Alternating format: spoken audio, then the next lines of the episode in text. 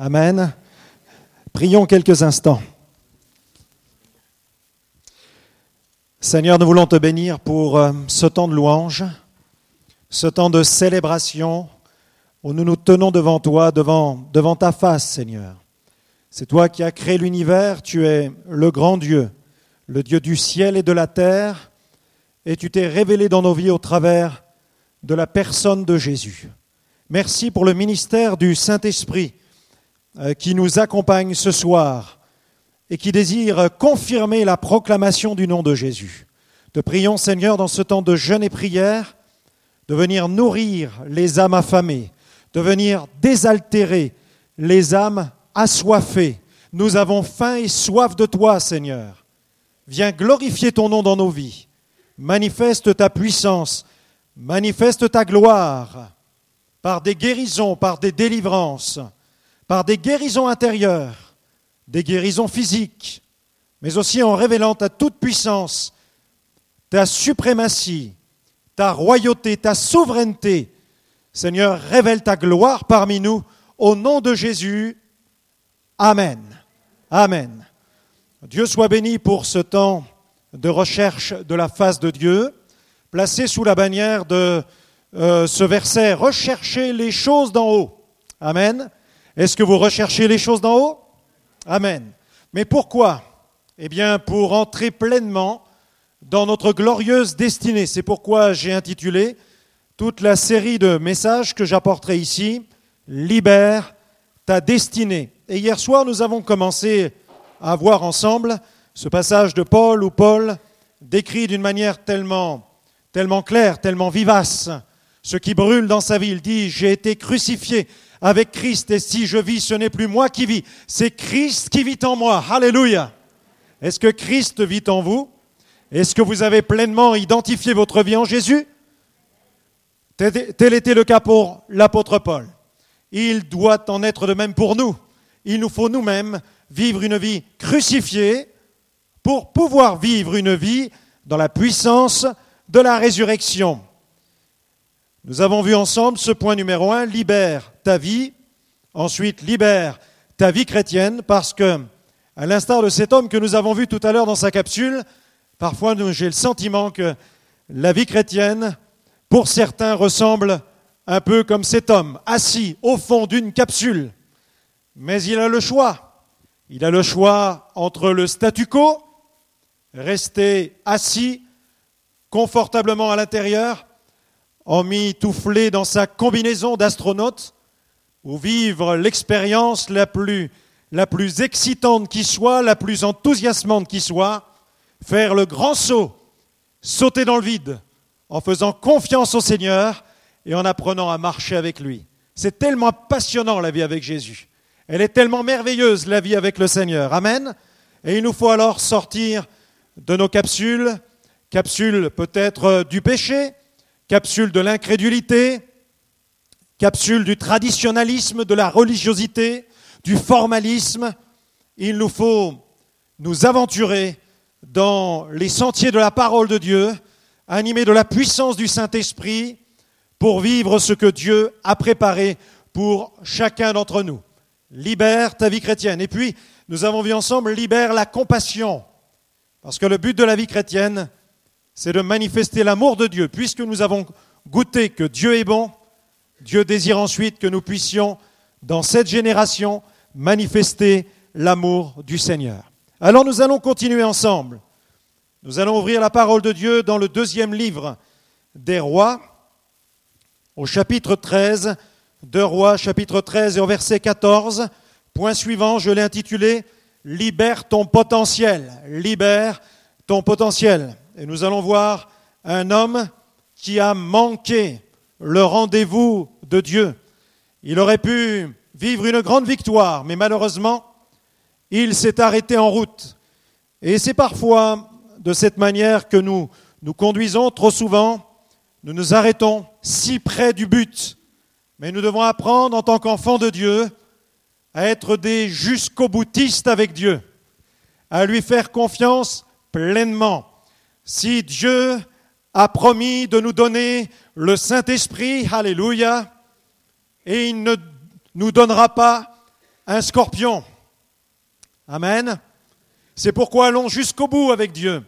Cherchons vraiment le Seigneur, parce que Dieu ne manquera pas de nous bénir. Regardez ce que dit ce texte au verset 14. 2 Rois 13, verset 14. Élisée était atteint de la maladie dont il mourut. Et Joas, roi d'Israël, descendit vers lui, pleura sur son visage et dit Mon père, mon père, char d'Israël et sa cavalerie. Élisée lui dit Prends un arc et des flèches. Il prit un arc et des flèches. Puis Élisée dit au roi d'Israël Bande l'arc avec ta main. Et quand il lui bandait de sa main, Élisée mit ses mains sur les mains du roi. Et il dit, ouvre la fenêtre à l'Orient. Et il l'ouvrit. Élisée dit, tire. Et il tira. Élisée dit, c'est une flèche de délivrance de la part de l'Éternel, une flèche de délivrance contre les Syriens. Tu battras les Syriens à jusqu'à leur extermination. Élisée dit encore, prends les flèches, et il les prit. Élisée dit au roi d'Israël, frappe contre terre. Et il frappa trois fois et s'arrêta.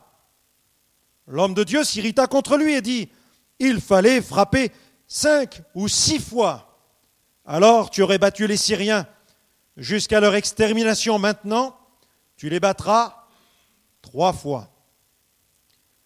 De quelle manière voulons-nous vivre notre vie chrétienne?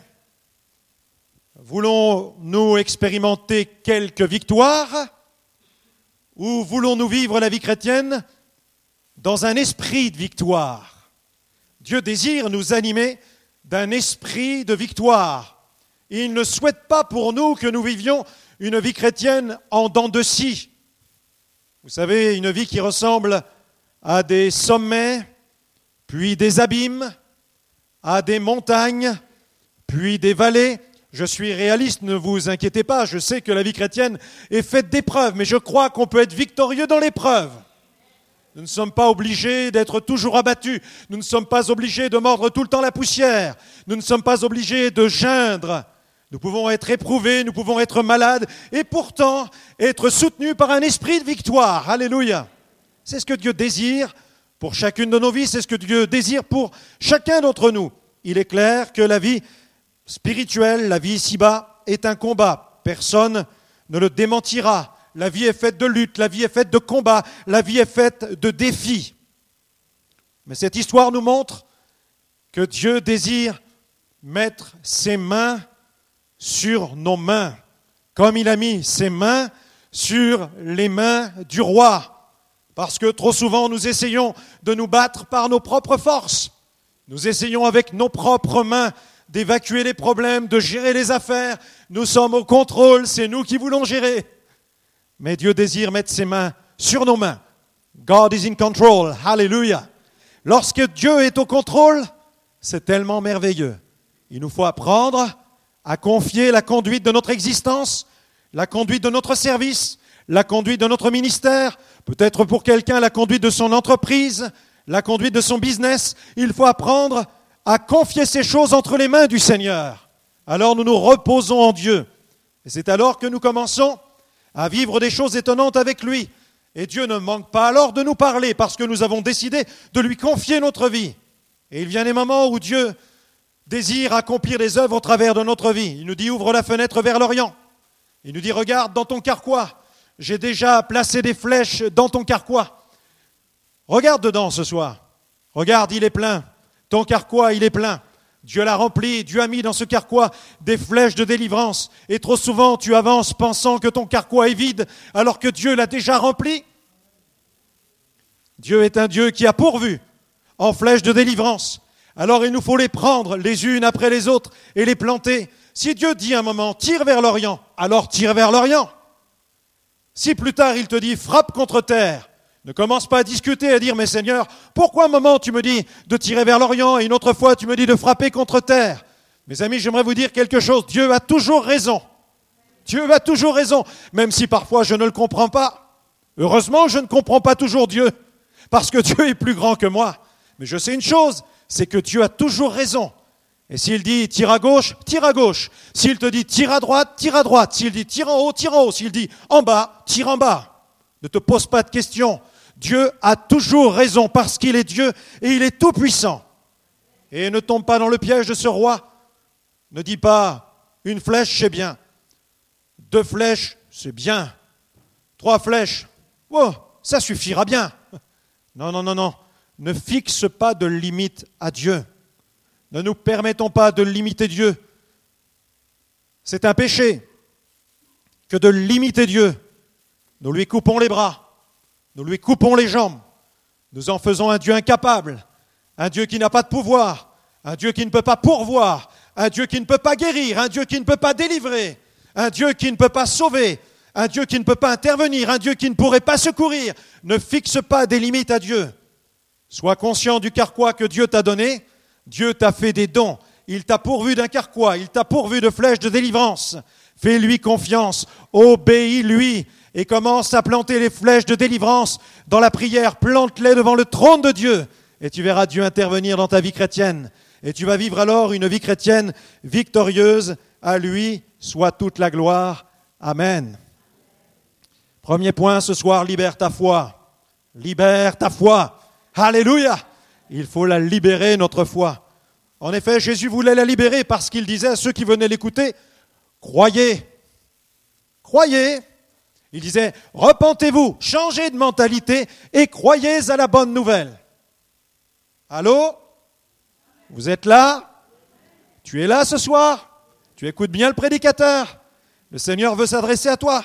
Ne regarde pas le banc qui est en face de toi, ne regarde pas ces planches en, chêne ou en merisier, mais écoute la parole. Dieu veut t'adresser quelque chose de spécial. Il te dit crois. Mais il te dit pour croire, tu dois te repentir, c'est-à-dire changer ton système de pensée, ta façon de penser. Pour pouvoir vraiment croire comme Dieu voudrait que nous croyions, il nous faut d'abord nous repentir de nos péchés, enlever le pire obstacle de notre existence, la puissance du péché qui nous sépare de Dieu. La Bible dit que le péché, c'est la, c'est la transgression de la loi, et nous avons transgressé les lois de Dieu. Nous mentons, nous, nous volons, nous convoitons, nous avons des pensées adultères, nous sommes capables, les êtres humains peuvent se tourner vers, l'occultisme, vers toutes sortes de choses que Dieu condamne. Nous sommes pécheurs, séparés de Dieu. Et à cause de cela, nous sommes incapables de croire. C'est pourquoi il faut nous, nous repentir pour pouvoir véritablement croire et recevoir la bénédiction que Dieu veut nous communiquer. Repentez-vous, dit le Seigneur, et croyez. Il dit, sentez votre misère, pécheurs, nettoyez vos mains, purifiez vos cœurs, hommes irrésolus. Il nous faut venir à Dieu avec cette pleine confiance dans la mesure où le Seigneur est capable de nous libérer, de nous pardonner, de nous purifier, alors nous pouvons croire.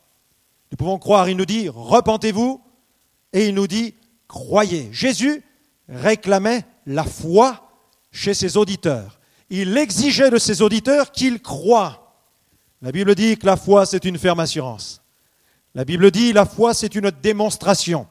Une traduction anglaise nous dit, c'est une confirmation. Il faut donc libérer notre foi. Il y a quelques années, je me trouvais en Europe du Nord, en Lettonie, et puis nous étions dans un grand auditorium, et au moment de la prière pour les malades, je vois un homme qui marchait avec des béquilles, il avait été victime d'un accident quelque temps auparavant. Alors je m'approche de lui euh, pour lui, lui commander de marcher. Je dis, monsieur, croyez que Jésus peut vous guérir, levez vos béquilles maintenant et marchez. Et l'homme a commencé à lever ses béquilles, et il marchait.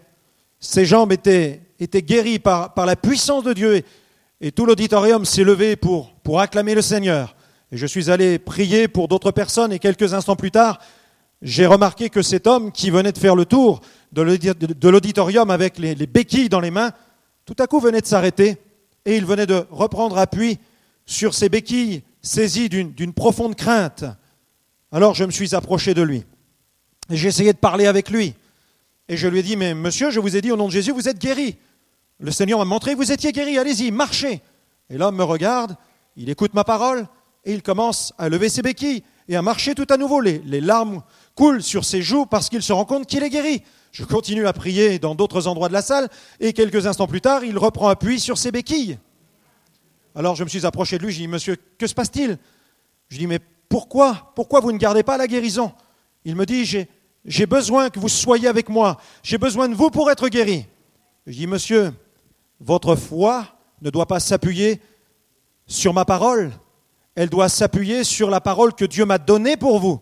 La parole que je vous donne n'est pas, n'est pas une, une parole d'homme, c'est la parole de Dieu, c'est un réma, c'est une révélation que Dieu vous donne. Ne prenez pas appui simplement sur la parole d'un évangéliste, prenez appui sur la parole de Dieu. Cet homme n'était pas capable de s'appuyer sur la parole de Dieu. Malheureusement, il est rentré ce soir-là complètement euh, infirme chez lui alors, il, alors qu'il est passé à côté d'un miracle.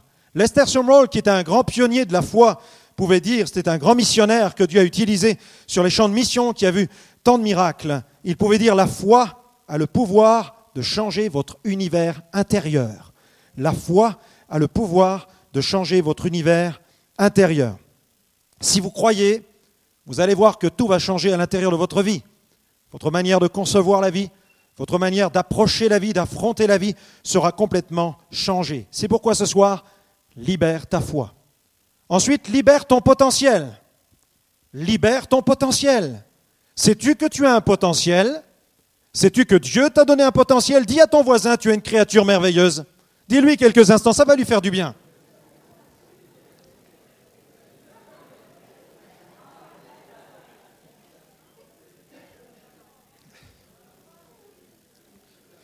Même quand tu te lèves le matin, que tu te regardes dans la glace, que tu es tout fripé, que tu as les cheveux ébouriffés, tu peux le confesser dès le matin. Je suis une créature merveilleuse. C'est vrai non, pas seulement parce que je le dis, mais parce que la Bible le dit. J'aimerais le rappeler ce soir. Nous avons tous un potentiel. La Bible dit dans Jean chapitre 1er verset 16, nous avons tous reçu de, sa plénitude et grâce pour grâce. Nous avons tous reçu de sa plénitude et grâce pour grâce. Celui qui connaît Jésus ce soir dans ce lieu n'a pas le droit de dire qu'il n'a rien reçu. Tu dois dire, j'ai reçu. Confesse-le à ta place. Seigneur, tu m'as donné, Seigneur, j'ai reçu. J'ai reçu de ta plénitude. J'ai reçu grâce sur grâce. D'ailleurs, l'apôtre Paul le dit dans 1 Corinthiens chapitre 4, verset 7. Il dit, qu'as-tu que tu n'aies reçu? Qu'as-tu que tu n'aies reçu? Et la Bible dit encore, toute grâce excellente, tout don parfait descend d'en haut du Père des Lumières, chez lequel il n'y a ni changement ni ombre de variation. Amen. Nous avons tous reçu des talents. Nous avons tous des talents sur le plan peut-être artistique pour quelqu'un, sur le plan sportif pour quelqu'un d'autre, sur le plan intellectuel. Pourquoi avons-nous de tels talents? Eh bien parce que la Bible dit que nous avons été créés à l'image de Dieu, nous avons été créés à sa ressemblance. Nous portons en nous l'empreinte divine. Nous sommes des créatures du Seigneur. Alléluia.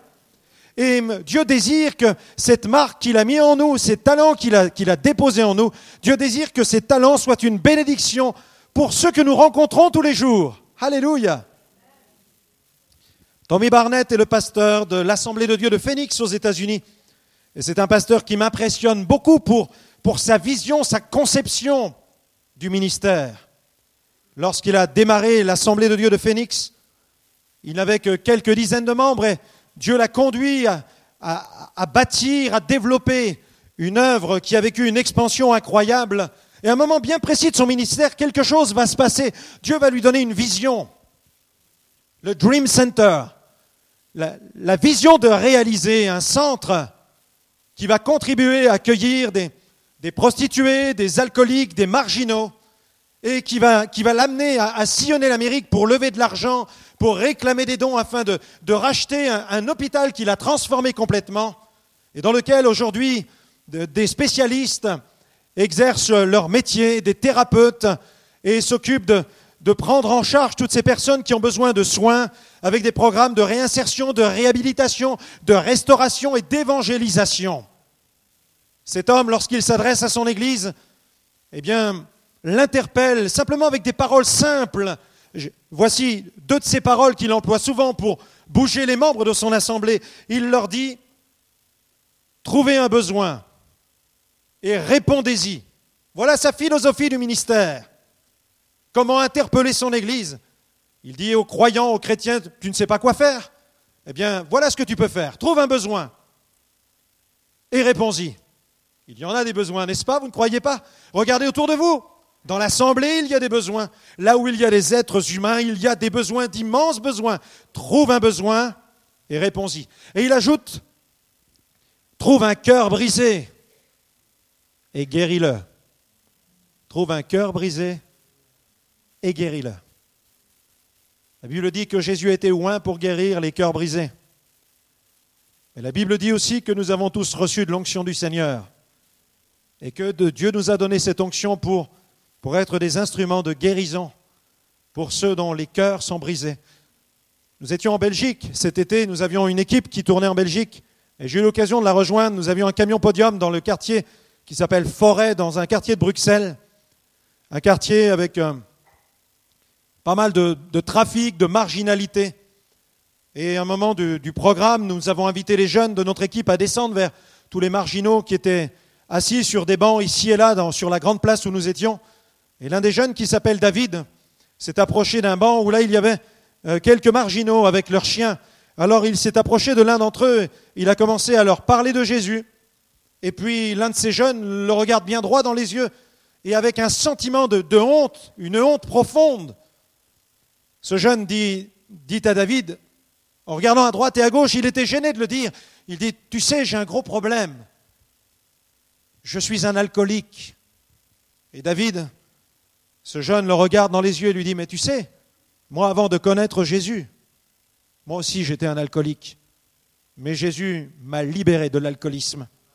Il a rempli ma vie. Je il m'a rempli à un tel point que je n'ai plus besoin de me remplir avec de l'alcool. Je, suis, rempli de la présence de Dieu. Je suis comblé, je suis comblé. Tout ce que Jésus m'apporte, le vin, la bière, ne peut plus me l'apporter. Et ce jeune homme continue, lui dit, mais tu sais, il y, a autre chose. Je suis, lié par, par la cocaïne. Et David lui dit, tu sais, moi aussi, avant de connaître Jésus, j'étais aussi lié par la cocaïne. Mais Jésus m'a libéré, il a changé ma vie.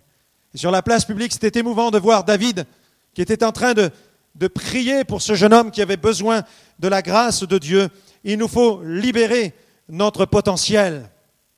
Libère ta foi. Libère ton potentiel. Point suivant, libère tes œuvres, libère tes œuvres. Comment cela, libère tes œuvres? La Bible, le dit et Jésus l'affirme.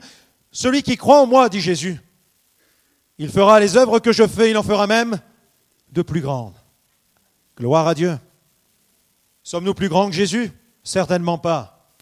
Mais nous vivons dans une époque où nous pouvons avoir un impact encore plus grand que celui de Jésus. Nous vivons une époque unique dans l'histoire de l'humanité avec le développement des médias, par le biais de la page imprimée, par le biais de la radio, de la télévision sur satellite, des moyens de communication dont nous disposons, de la voiture, de, l'automobile, de l'avion. Nous sommes capables en quelques heures de, sillonner le monde. Il m'est arrivé parfois en un trimestre, dans mon ministère, de faire les cinq continents. Il m'arrivait même parfois de me réveiller dans, un hôtel en pleine nuit, saisi par la terreur, épuisé par mes voyages, et tout à coup de me dire dans cette chambre d'hôtel, cherchant la, petite lumière pour, illuminer la pièce, je me demandais où j'étais, dans quel pays j'étais, sur quel continent je me trouvais. Nous vivons une ère unique, l'ère de l'Internet, nous pouvons diffuser aujourd'hui la parole d'une manière incroyable. Nous sommes dans ces temps où Dieu veut saturer le monde par la bonne nouvelle. Et la Bible dit dans Éphésiens 2.10, nous sommes l'ouvrage de Dieu ayant été créés en Jésus-Christ pour de bonnes œuvres, afin que nous les pratiquions. Vous avez été créés en Jésus-Christ pour de bonnes œuvres. Mais trop souvent, nous résumons ces œuvres au fait d'aller à l'église, c'est très bien. Au fait de lire la Bible, c'est excellent. D'apporter sa dîme à l'église, d'être aux réunions, mais est-ce que ce sont les œuvres dont Jésus parle, dont la Bible parle? La Bible est en train de nous dire, la Bible est en train de nous, apporter quelque chose qui va être bouleversant, quelque chose qui a bouleversé la vision même du ministère de Tommy Barnett, puisqu'il a, il a été révolutionné en disant à ses croyants, trouvez des besoins, répondez-y, trouvez des cœurs brisés, guérissez-les, animés par cette vision, habités par cette vision. Il cherche dans la vie de chacun des membres de son assemblée, quels sont les dons, quels sont les talents, quelles sont les compétences, quelles sont les aptitudes, quelles sont les capacités afin de les mettre en œuvre pour la gloire de Jésus, pour le développement de l'œuvre de Dieu. Dans son assemblée, il n'y a pas moins de 240 départements. 240 départements. Pouvez-vous imaginer une telle assemblée? 240 services? Gloire à Dieu, gloire à Dieu. Eh bien, frères et sœurs, libérez vos talents, libérez vos dons, libérez ce que vous avez reçu. Vous, vous êtes appelés à bien plus que ce que vous vivez aujourd'hui. Dieu a prévu plus pour vous. Il y a des œuvres, elles sont là dans le cœur de Dieu dans son cœur de toute éternité. Elles ont été préparées, même pour celui qui est là ce soir pour la première fois, qui ne connaît pas Jésus, qui ignore toute, toute la foi. Eh bien, il ignore même que Dieu a, depuis l'éternité, préparé pour sa propre vie tout un plan et tout un programme. Si tu connaissais, si tu pouvais tout à coup voir une fenêtre s'ouvrir dans le ciel, et si tu pouvais tout à coup découvrir ce que Jésus va faire avec toi le jour où tu vas le recevoir, ta vie ne sera plus jamais la même. Si un jour quelqu'un m'avait dit, au, voyant, au spirit que j'étais, si quelqu'un m'avait dit, tu sais toi, dans un an, tu seras prédicateur de l'Évangile, j'aurais dit, qu'est-ce que tu consommes? Je, je n'y aurais pas cru. Je ne pouvais pas l'imaginer. Le jour où Jésus s'est révélé dans ma vie, tout est devenu possible. J'ai découvert que Dieu avait une destinée pour moi et qu'il avait préparé de toute éternité euh, d'avance des œuvres merveilleuses. Oui, Dieu a prévu des œuvres. Dans le texte original, dans le grec, il est question de tâches. Il est question d'entreprise. Il est question d'ouvrage. Il est question donc d'exécution de travaux qui vont avoir un impact, qui vont, produire un effet. Il s'agit bien plus que, d'ouvrir sa Bible. Il s'agit bien plus que, que, de louer ou que de prier. Il s'agit d'un ouvrage que vous allez réaliser. Dieu désire vous voir réaliser quelque chose. Dieu vous veut artisan au sein de son peuple, dans sa maison. Mais mes amis, lorsqu'une église le réalise, c'est la révolution spirituelle, c'est le réveil, parce que tout à coup, chaque chrétien devient comme un entrepreneur de ce que Dieu lui a confié. Alléluia. Dieu veut faire de chacun d'entre nous plus que des adeptes, plus que des fidèles. Il veut faire de nous des disciples. Et il veut faire même de, nous des leaders. Alléluia. Il veut faire de toi un leader. Il veut faire de toi un responsable. Il veut t'amener plus loin. Quand on voit aujourd'hui toutes ces œuvres merveilleuses qui permettent la diffusion de l'Évangile, très vite, dans, ma famille, lorsque Dieu nous a délivrés de la puissance des démons, lorsque ma mère a fermé son cabinet de consultation, que mon père a été guéri de son ulcère cancéreux, que mon frère était libéré de la drogue et de l'alcool, que ma petite sœur de 6 ans était libérée des démons, toute la famille était changée. Et comment Dieu nous a-t-il fait entrer dans ses œuvres? Eh bien, nous avons prié. Et Dieu a mis un fardeau et Dieu a commencé par un fardeau, un fardeau pesant qui était là sur notre cœur. Et ce fardeau nous, poussait à l'intercession. C'était un sinistre économique dans notre région et le fardeau d'apporter de la nourriture aux pauvres s'est imposé à nous. Mais comment, comment apporter de l'aide aux pauvres quand on est pauvre soi-même? On a dit Seigneur, tu connais notre famille, nous sommes des gens modestes. Mon père était un, ouvrier. Nous, avions, nous, connaissions la crise depuis, depuis des années. C'était le fiasco sur le plan financier. La foi nous, permettait de sortir la tête de l'eau. Dieu commençait à pourvoir à nos besoins. Et on disait à Dieu, seul toi pourras nous donner les ressources pour venir en aide à ceux qui sont dans le besoin, Seigneur. Et nous avons prié pendant plusieurs mois d'une manière régulière pour que Dieu nous utilise pour bénir toute cette famille dans, cet état de, de, délabrement. Et puis, quelques mois plus tard, quelque chose se passe, on frappe à la porte de chez nous. Et mon père ouvre la porte, et là il découvre devant la porte un homme d'une grande taille, avec une grande barbe, des grands cheveux, qui parle une, une langue étrange. C'est pas Jésus. Ça s'appelle le Dutch, une langue parlée par un Hollandais.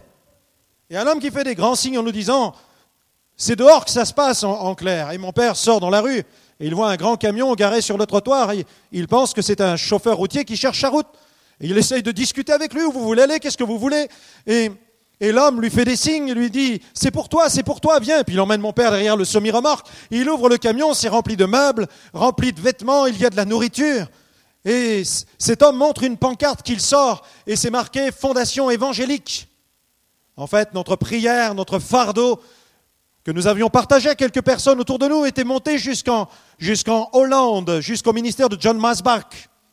Et ils avaient envoyé un semi-remorque pour nous ravitailler avec tous ces biens. Et on se retrouvait sur le trottoir avec un semi-remorque rempli de ressources.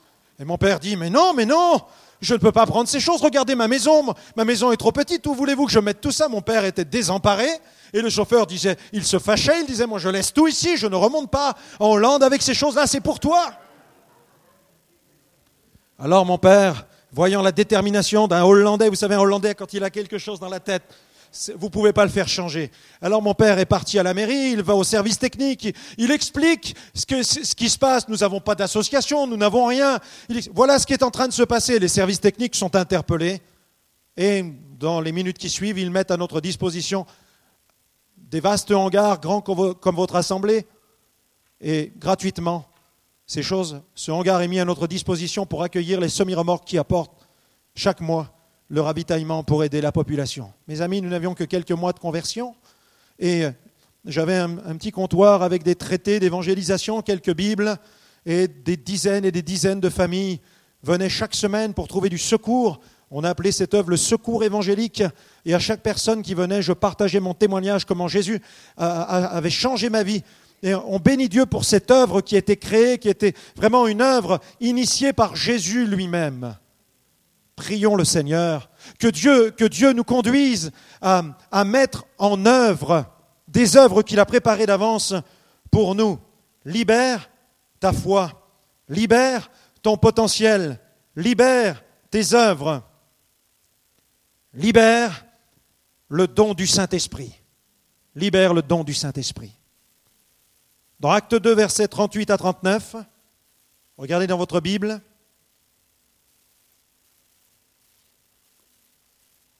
Le jour de la Pentecôte, Pierre prêche. Et il dit, repentez-vous que chacun de vous soit baptisé au nom de Jésus-Christ.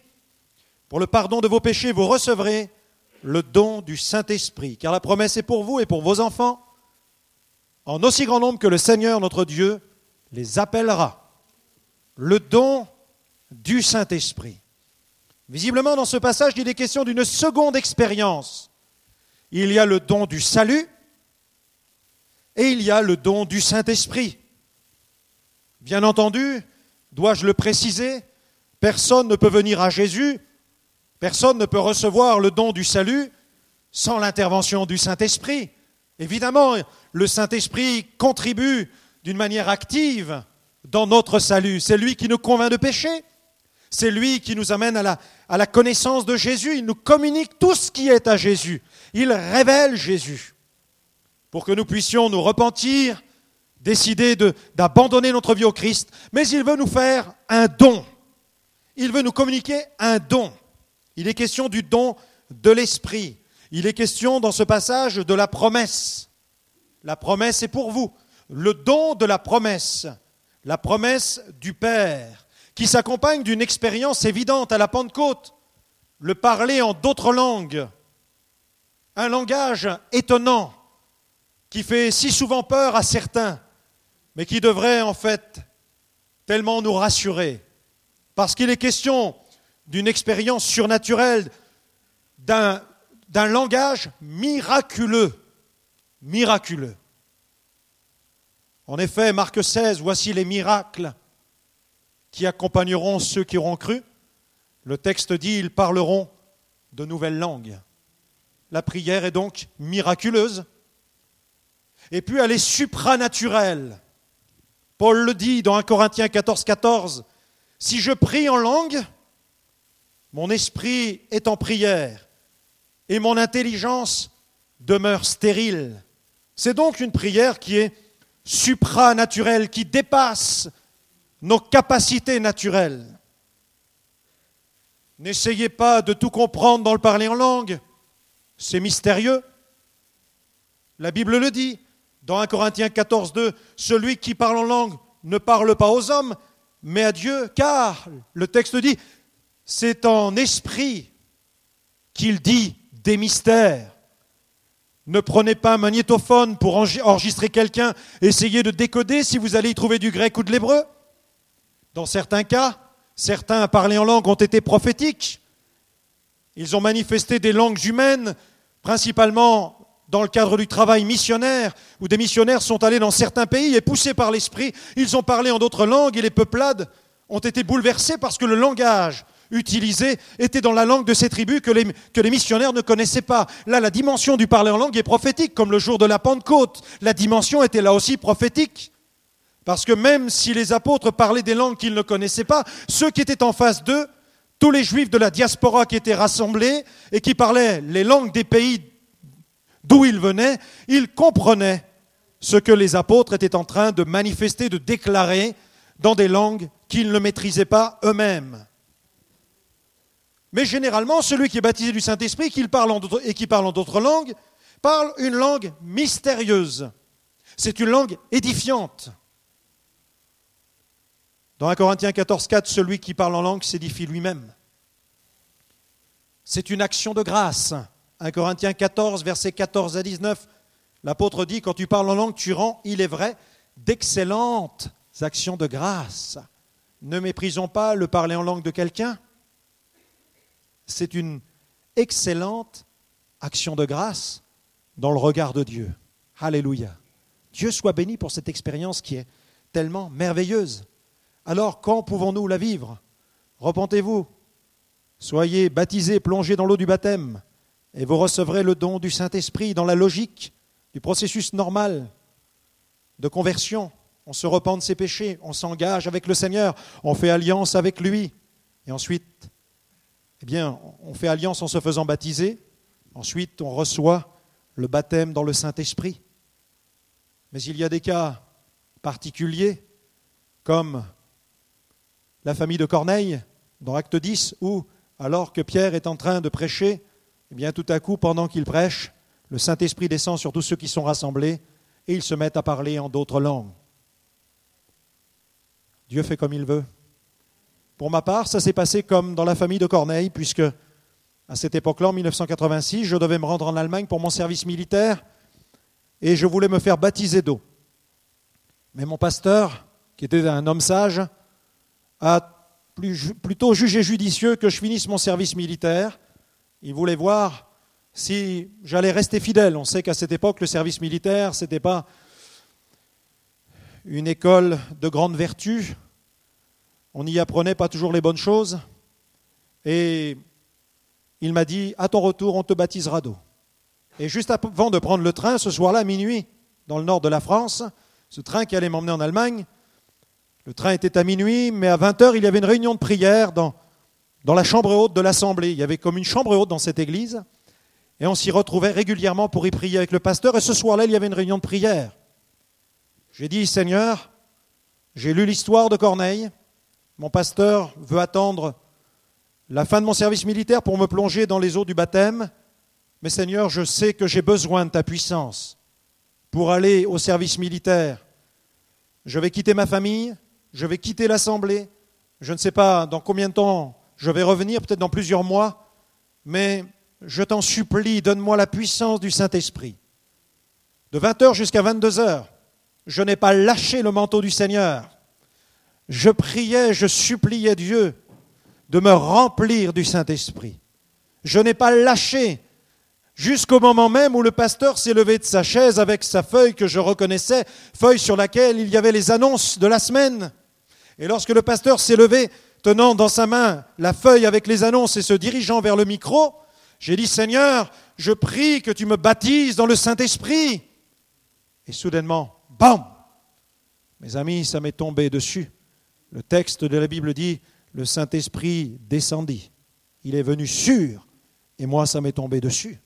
Le Saint-Esprit m'a revêtu, il m'a rempli jusqu'à déborder, et là, j'ai explosé en louange. C'était une expérience unique qui a bouleversé ma vie spirituelle. Dieu venait de me donner un booster pour ma communion avec le Père, la promesse du Père. Et nous allons prier ce soir pour que vous puissiez recevoir cette promesse, libérer le don du Saint-Esprit et ensuite, je terminerai par ce point, libérez votre témoignage, puisque le texte dit, dans Acte 1, verset 8, Jésus le dit, vous recevrez de la puissance, de la dynamis en grec, le Saint-Esprit survenant sur vous, vous serez mes témoins, à Jérusalem, en Samarie, et jusqu'aux extrémités de la terre. Le but du baptême dans le Saint-Esprit, c'est de dynamiser notre vie de communion avec Dieu, mais, mais aussi de nous revêtir de puissance pour aller évangéliser et troisième point, nous aurons l'occasion de le voir dimanche matin, nous introduire dans cette vie qui consiste à exercer les dons spirituels. Alléluia. Il nous faut apprendre à libérer le don du Saint-Esprit et ensuite à libérer les dons spirituels. Nous allons voir combien ces dons sont précieux et nous verrons combien ils sont utilisés dans l'évangélisation et combien Dieu eh manifeste la puissance de son salut grâce aux dons spirituels. Libère ton témoignage.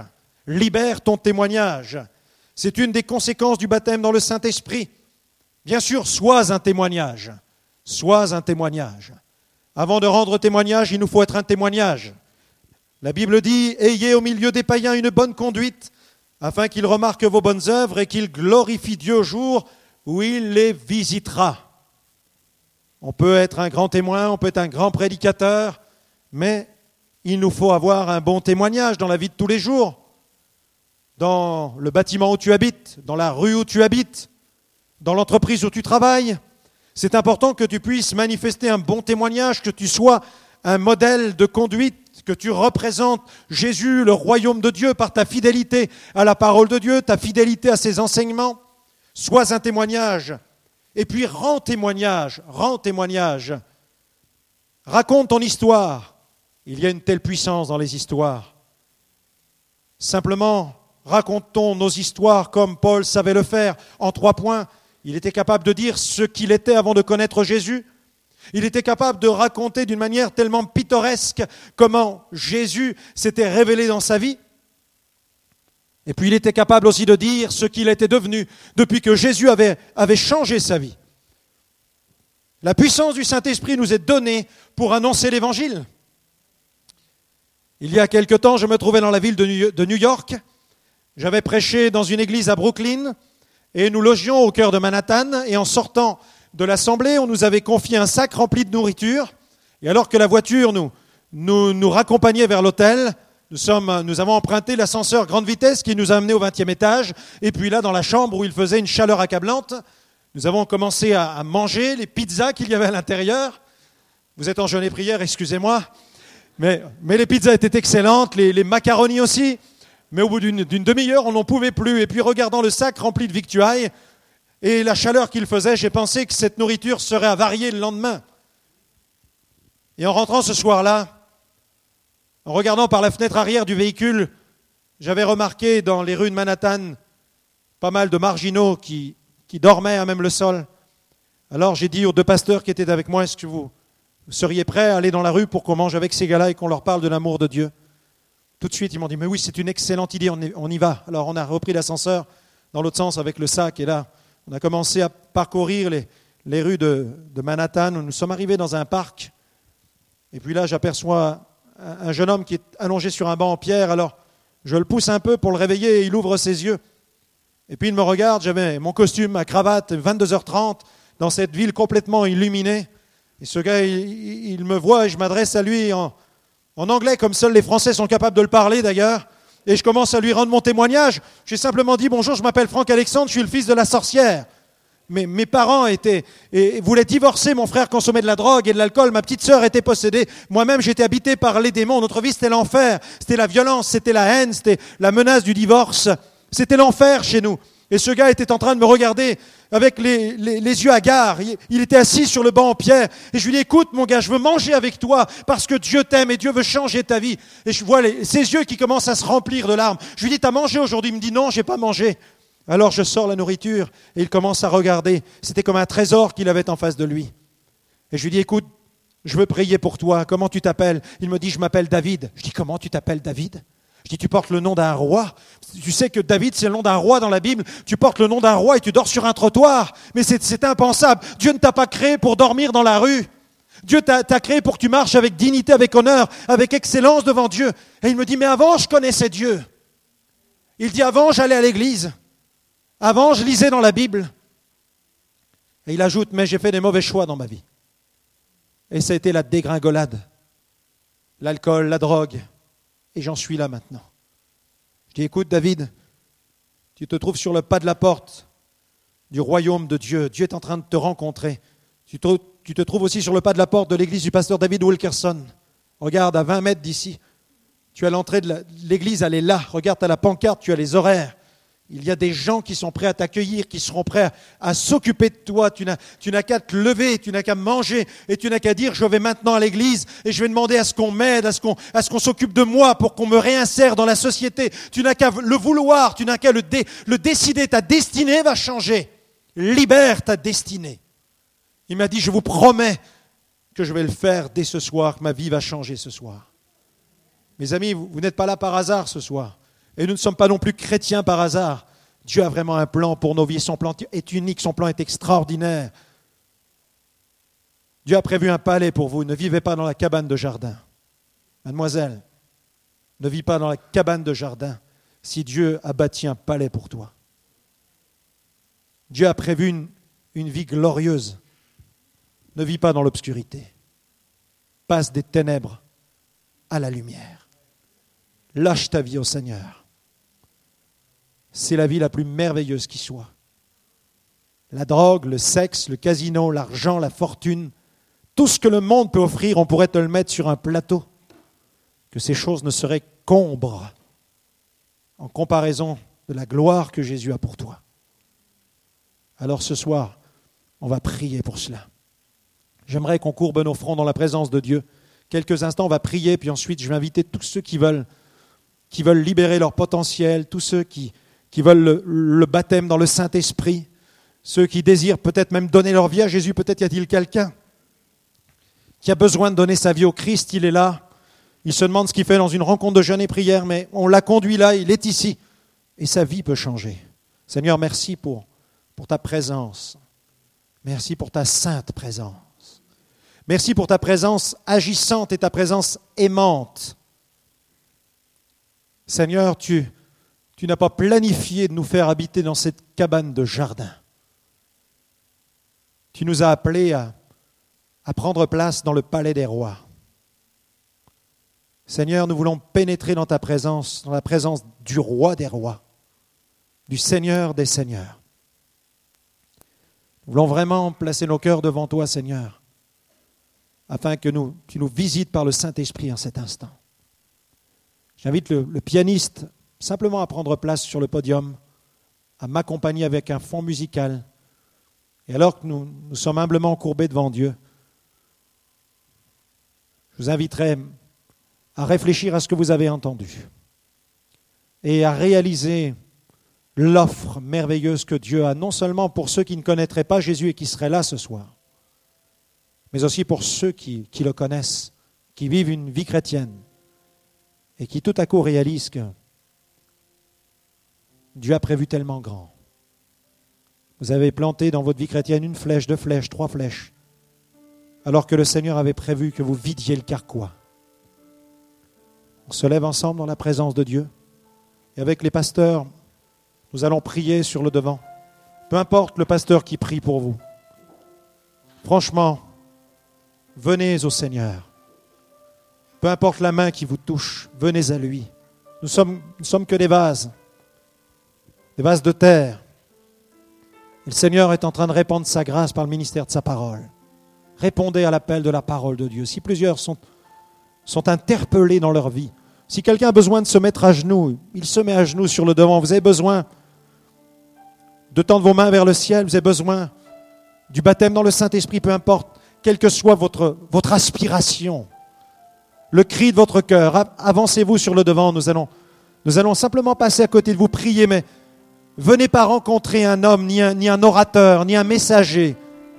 venez rencontrer votre Dieu. Venez le rencontrer lui.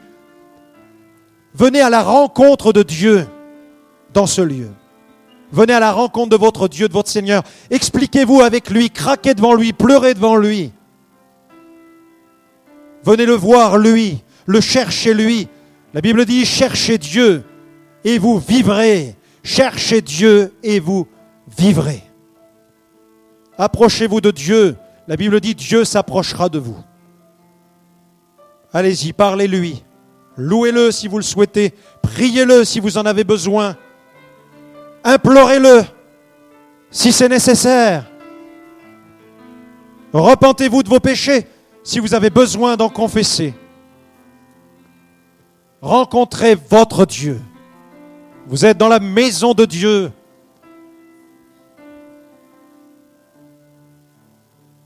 Parlez-lui. Videz votre cœur. Répandez votre âme. Répandez votre cœur devant Dieu. Il dit qu'il élèvera au temps convenable. Et aujourd'hui, c'est le jour du salut. Il dit dans sa parole aujourd'hui, si vous entendez sa voix, n'endurcissez pas votre cœur comme au jour de la révolte.